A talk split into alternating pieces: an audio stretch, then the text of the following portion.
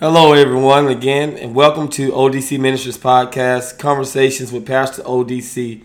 We're so happy to have you as a part of our listening audience, and we thank you for taking a moment out of your day to listen to our episodes. We pray that each episode has been a blessing to you in your spiritual walk with the Lord.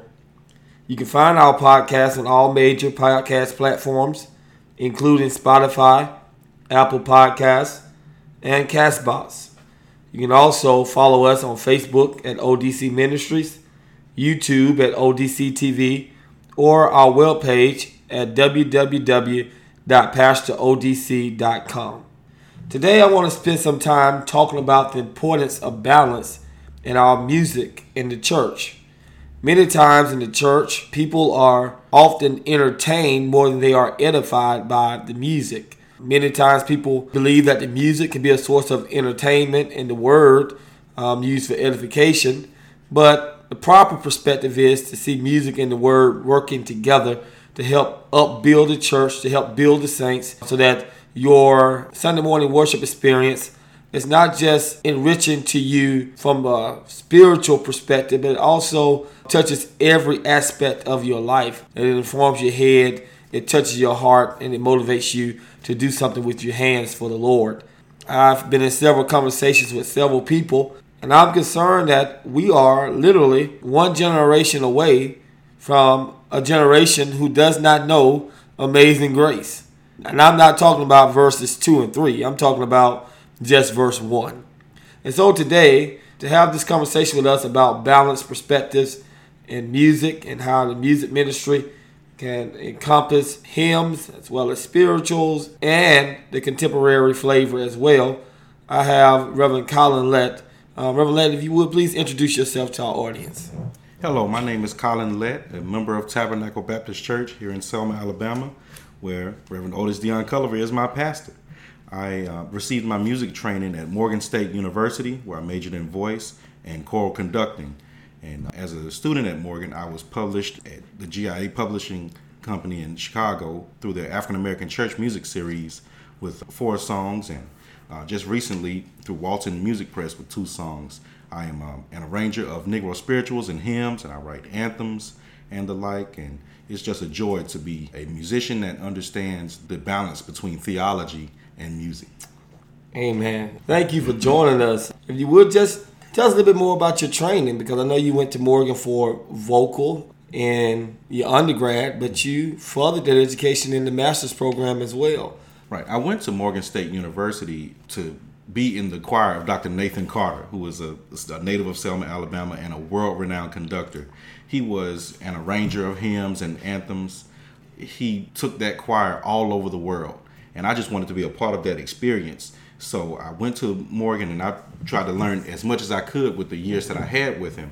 And um, really just patterned a lot of things that I do after what I saw him do mm-hmm. um, as a role model. I was a voice major at the time when he was living. Then, when I went back for my master's, I decided to take up choral conducting because that was more of my joy. I really mm-hmm. enjoyed the conducting even more so than I enjoyed singing wow. myself. Through that time, I was able to come back home to Selma, Alabama, and be the choir director at Selma High School. Great, great. You talked about this whole idea of merging music and theology together, and your resume kind of reflects that merger, which you have in the vocal training on the undergraduate as well as the choral conducting and your Master of Arts. But then when the Lord called you into the gospel ministry to preach the gospel, you went back to seminary. And right, it might not have been my choice, but my father, um, as soon as I told him that I was called to preach, he told me to quit my job and find a seminary. so I want to thank the Samuel DeWitt Proctor School of Theology for taking me in almost really at a moment's notice. Mm-hmm. Um, and one of the things that I had to wrestle with was God calling me to the ministry from music. Mm-hmm. But what they ultimately uh, helped me realize is the answer to that question was no. God was trying to enhance what He already gave me. Yeah. So even after I came out of seminary, with how they taught you know taught me how to think and interpret text at Virginia Union uh, theologically, that changed the way I interpreted text musically. Yeah. So yeah. it helped me understand much better the theology of the hymns, the theology of the anthems, Mm-hmm. the theology of Negro spirituals, and even um, just the way to interpret uh, some of the modern music that we hear on the radio nowadays. Yes, because you know, we talk about theology of hymns and anthems and Negro spirituals, and then you have some songs today that are completely empty of theology. Right. And then you have others that have theological grounding, but you just sometimes need the right theological lens to be able to understand how it merges with the theology of the scripture to help edify the church as well. Right. I, I've talked to several people, mentors, musical uh, mentors, and they would describe them as just musical candy.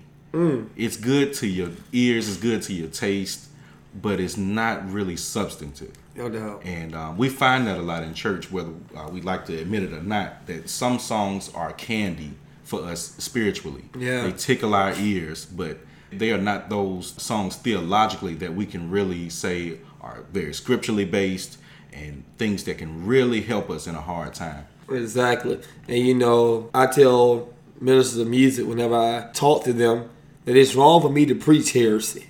Right. It is equally as wrong for you to teach the choir and lead the church in singing heresy. Right. Um, everything that we do ought to be theologically sound and biblically founded for the glory of God. And whether we like it or not, a lot of people get some of their personal systematic theology from the words that they hear in songs. No doubt. I mean, some people quote hymns like scripture. They quote them more than they quote scripture. Right. you know, people will go around, you can't beat God's given. Yeah. Or, you know, what a friend we have in Jesus. You know, and they're quoting these hymns right next to the actual scripture that's in the Bible. Mm-hmm. So it's very important for us and it, it's it's a really um it's a heavy mantle that we have to carry as musical theologians Mm. is what we have to be. Mm-hmm. Because we're really helping our people have their own personal theology that helps them get through the week and help them get through their days, whether we like it or not. So You know, as we talk about this whole theology of music and how important it is for music to have solid theological foundations so that people can get through difficult moments in their lives. One thing that is concerning me, even as a senior pastor, is more and more churches seem to be leaving the hymn book completely. You'll go to a church and the entire worship service is praise and worship, contemporary songs. And I have no problem with that. I love praise and worship. I love contemporary songs. But I always try to include some hymn or two within a worship service because the theology of the hymn is so rich. But as we are seeing this migration from the hymn book to more contemporary only music, I believe that we're losing something. And many of our future generations of even sometime present generation does not have that theological foundation that we have from our hymns. So let me ask you a question, simple as this. Hymns, love it or leave them? What should the church do? the church should love it. Um, hymns are a long part of the church's mu- musical offering. Um, those are those songs that have been with us for hundreds of years. Yes. Um, and now the thing about hymns is, as time has progressed forward, the style of hymns have changed. There are some songs now that that we might sing today that are hundreds of years old, and some of them that may we may have only had within the last hundred years or so. Um, and I like to think about hymns even in different genres, because in the black church, whether we know it or not, we celebrate black hymnody a lot more so than we celebrate just hymns in general. Whereas uh, we we would sing "Blessed Assurance" by Fanny Crosby, or uh, we sing the hymns of uh, Charles Albert Tindley, or we sing "Precious Lord" by Thomas Dorsey. So we we have our own brand of black hymnody that is near and dear to our hearts. But if you go to another context, it might be a total different offering of hymns Wow. that would be in their uh, top playlist, so to speak, that would be totally foreign to us. Um, so, I, but I think the theology and, and things of the the hymn, the style is one of the things that really keeps people away from hymns because they think of hymns as just that old music. Yeah. But if we bring the the integrity to the hymns, if we bring spirit to the hymns, they can be just as relevant and just as powerful as they have ever been. And um, I like to see composers and arrangers do a new take on hymns. Uh, Yeah. In particular, I'm thinking of one um, who just uh, released an album, uh, Anthony Brown. He did a take on Sweet Hour of Prayer Mm-hmm. that was just so new and fresh. And it's in the gospel That's style project. To but it's it a hymn you know so hymns can be new and fresh if musicians take the time Mm-hmm. just like with any other text um, especially if it's public domain you don't have to send anybody royalties for you know, using that material it's great material that can be familiar to the ears of your older listeners and Mm-hmm. it can be edifying to your, your younger listeners Oh yeah, that's good. Because I think that's part of what you hear a lot of times about younger parishioners kind of complaining about the way the hymn is sung. They can't even hear the words because of how the hymn is being drug. Um, that kind of makes them say, "Why are we singing this?" So sometimes, like you said, maybe our presentation and the style of how we present the hymn needs to be changed and adopted without interfering with the integrity of that hymn. Right. And one of the things I just left Tennessee State University talking to uh, Mr. Will Cram, who is a great musician um, in his own right. And he was telling me something about hymns, just kind of in casual conversation, is that yes, hymns are strophic, meaning that you, you know, typically in a hymn book, you'll see the same music with maybe up to about four or however many hymn, you know, verses were written for that hymn. It'll be the same music. But if the musician has the task of making sure that that strophic hymn mm. is really through composed in the sense that each of those verses should be interpreted a little bit differently. Mm-hmm. Why? Because they have different text, mm-hmm. and you don't in, you don't interpret the the text of one just like you would interpret the next one because they have a, a different message. Mm-hmm. And a lot of times hymns will tell a story, and each verse adds on to that story and uh, moves you to that next part. So musically, we have to do the same thing as well. Where the first verse, you might just have everybody singing the melody.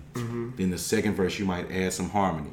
Then the third verse, you might have a soloist uh, sing on top. And then the fourth verse, it might just be a soprano descant on top. Uh, or you might just modulate up, you know, the key. So it's a lot of different things musically that we can do that can make the hymns really, uh, really shine. Yeah, uh, and I like what you said about this whole story that the hymns tell. My preaching professor at Beeson Divinity School um, said something to us in class that blew my mind because I was one of those people who was like, "Why are we singing all four verses?" You know, I'm like, "Let's just sing verse one and two, hit the chorus a couple times, and move on with the program."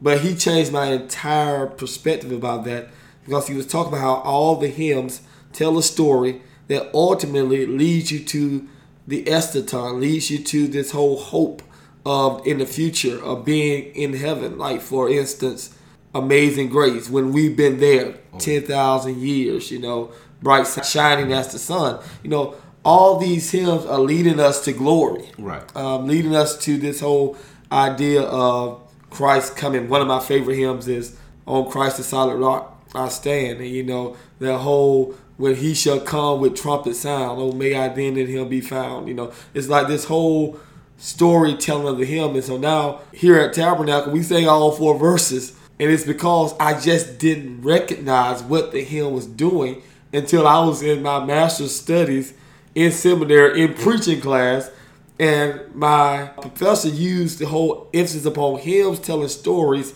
to say that when we preach, our sermons ought to be taking people somewhere and leaving them with the hope of glory, not just the resurrection of Jesus from the dead, but ultimately the fact that he will return. And I just like, it was amazing me to just see, man, the hymns really are telling a rich theological story.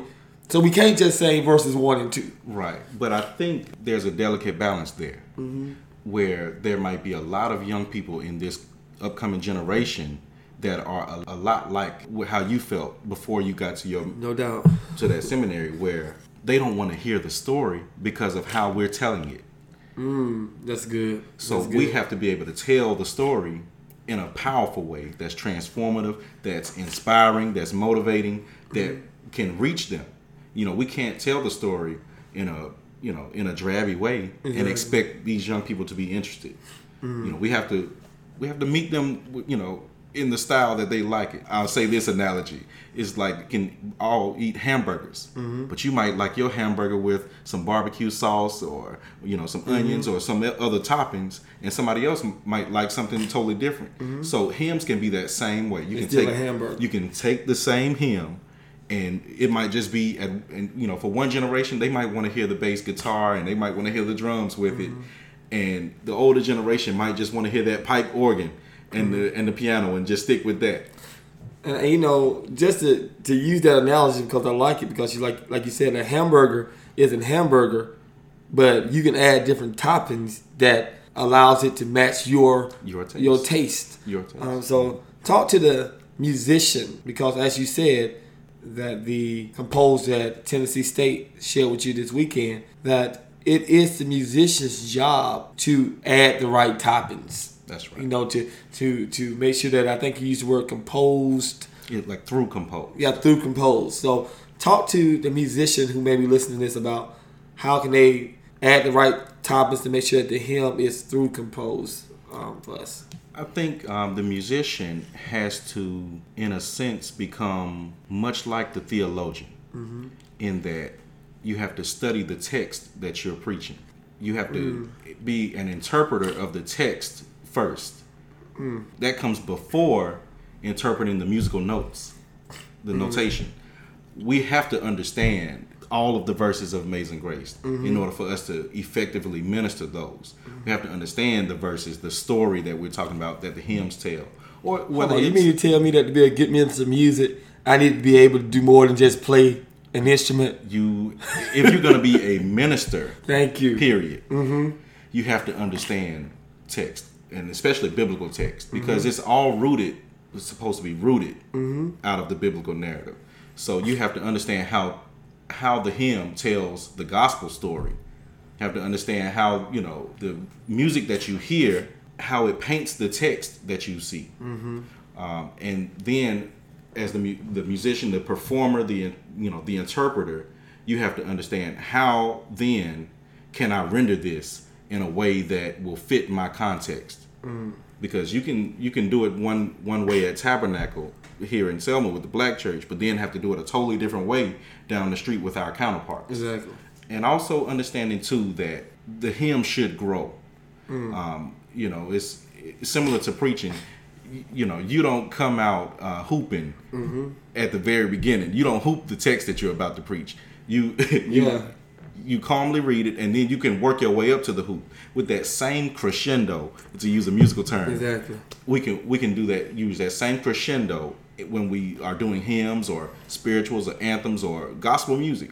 It, it has to um, and one of the other things that we uh, talk about in music is theme and variation. So theme is melody. We just let the melody come out and we expose that melody. And then as the song moves forward we develop it and we can do variation and, and let it grow. But you have to start out with a very simple message and then allow it to grow. And i think that's a, an effective way to uh, tell that story.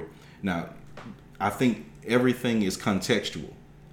So, you know, having the bass, having the, the drums with the hymns, I think that's a, a very necessary thing in this generation. Yeah. Because that is uh, the sound that fits their taste. Mm-hmm. And I don't think we lose the the message and the meat of the the hymns when we make it appealing to our younger generation as far as the instrumentation and the style in which we sing it. Good deal. Good, good stuff. Let me just ask you this before I kind of flip over to another side of this. We talk about hymns and the importance of hymns in the church. Talk to the pastor and why it is important for the pastor to also develop an appreciation for hymns within the local church. Because I believe that sometimes instead of the pastor leading the church, to understand why we need these hymns and why we may need to work on how we present the hymn and how we tell the story, but we cannot leave the hymn. So many pastors are kind of like allowing the pews to tell them, we don't like that, we don't want to hear that anymore. And that is theologically sabotage to the health of the body. So, what you say to the pastor? to the pastors, I would say the goal is not to please the people, but the goal is to edify the people. Yeah. Now, um, I don't think the average church would have to have this large library of hymns. Mm-hmm. But if you took 30 hymns mm-hmm. and that became the the hymns that this church would do, you know, from from time to time throughout mm-hmm. the various worship services, I think that could be a good number. And you take a few of the spirituals, but you mix that with you know some of the more contemporary music, and you can have a good healthy balance and a good healthy mix that can be edifying, that can be enjoyable, and you can find that you might be able to mix some of the style together mm-hmm. that you might find in some of your contemporary gospel music that you can mix with the hymns. Yeah. So the pastor has to understand that that is important, but also too that the theology that the pastor is preaching can be bolstered and enhanced with the music in the church. Um, yes. it's it's very hard to get some of the messages across just simply by preaching if nothing else in the worship uh, service is going to support that message. Exactly. Because sometimes, yeah, sometimes the, the preacher can be so eloquent and powerful that the message can come across through the sermon. But there are some people that leave the average church with that hymn playing back in their mind. Oh my God, I was struggling, but it is well, mm-hmm. it is well, it is well with my soul, or whatever that um, you know my name. Mm-hmm. You know those messages that through the songs that keep playing back and forth through your head. Those music makes um, a message stick to you.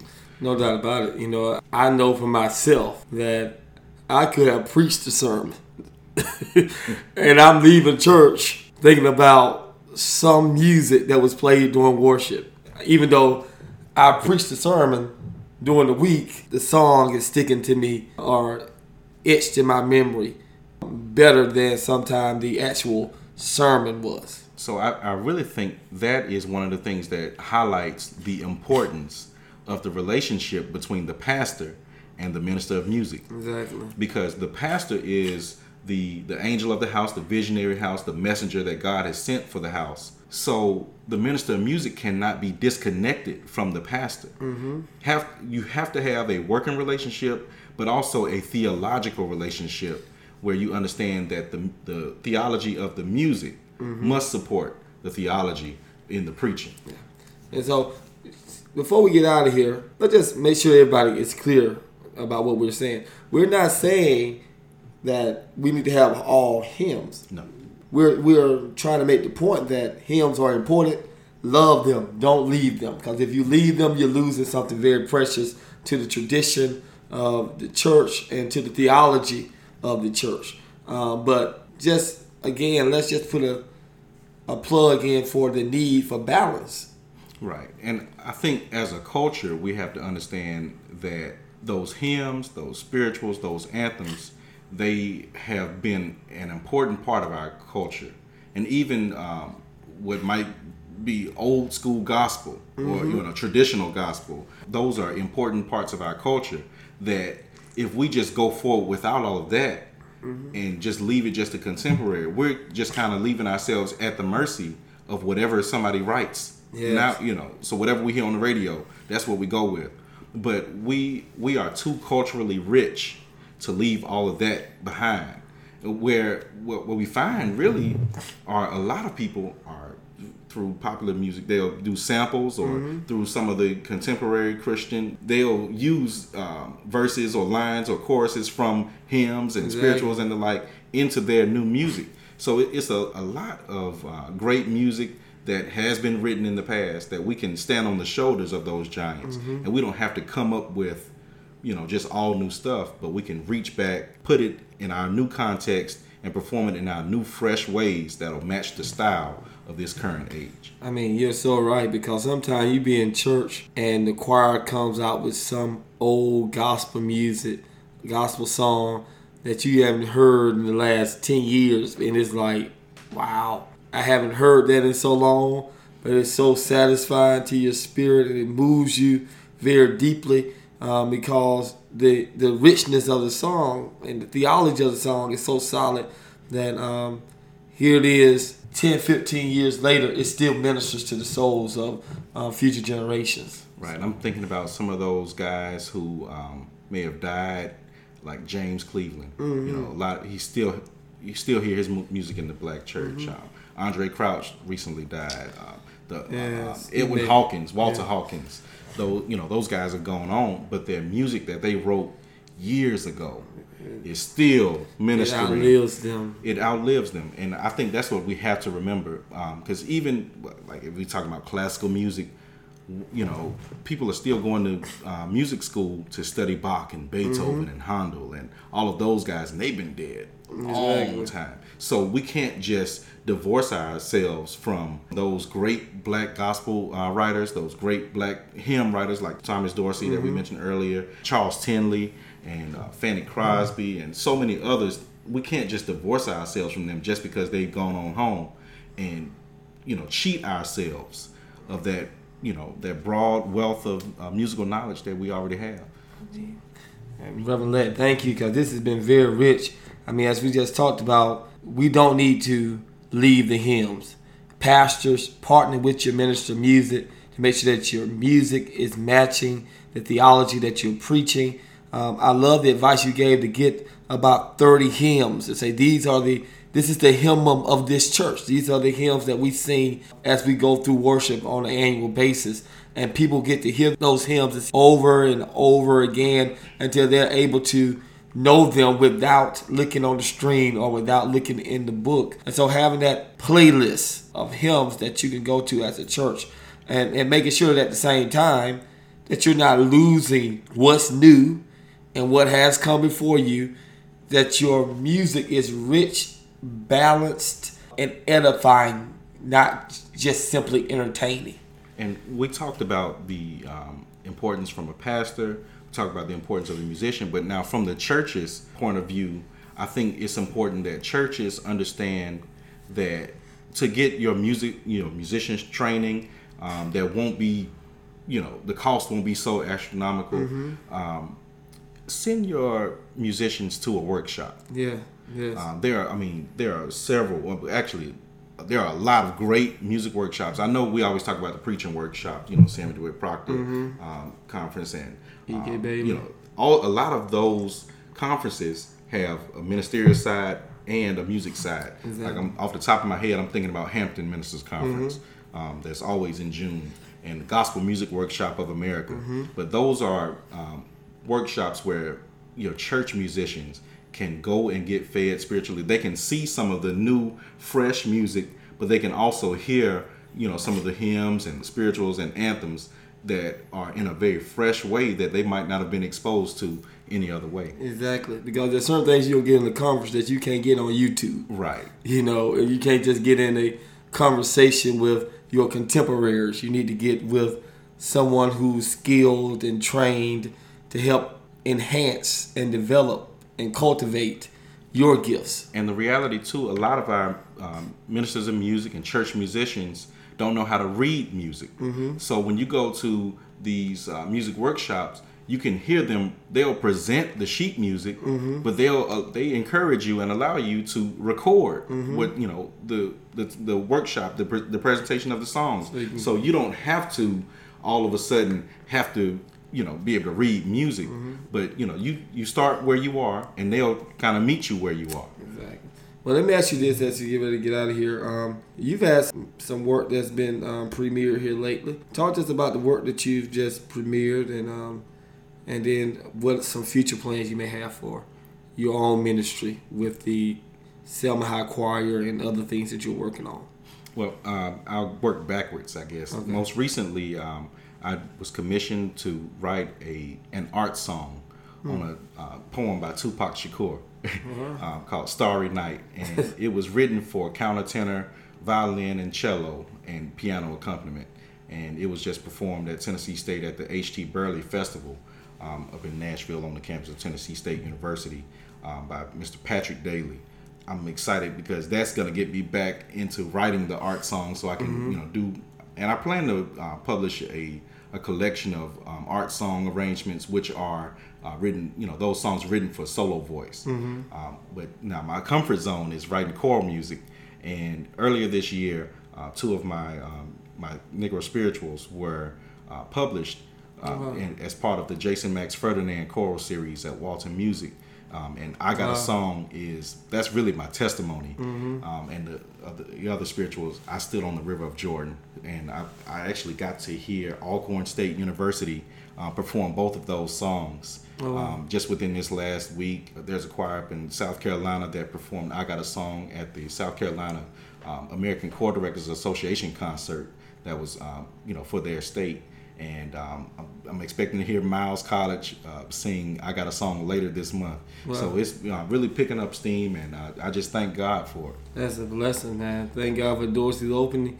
And I know it's quite rewarding to sit into an audience and hear music that you have composed being performed by these college choirs under the direction of these amazing conductors who recognize the uniqueness and ingenuity of your gift. So, man, congratulations on that. And uh, we look forward to hear more from you and um, hear more about that music being produced because uh, I believe that I Got a Song was a song that was a part of a Black History concert here. Right. Um, we premiered that song here at Tabernacle. Yeah. I think it. I forget which year. I think it might have been 2016 at the Mm-hmm. um, the mass meeting that's held here every March. So and it's a favorite of mine. I'm not gonna sing it because I don't want anybody to uh, try to critique it based on my inability to do it justice. But um, I actually do love the song. In fact, I even said something Sunday morning in the sermon about we have a song the angels can't sing, that's right. and that was kind of based on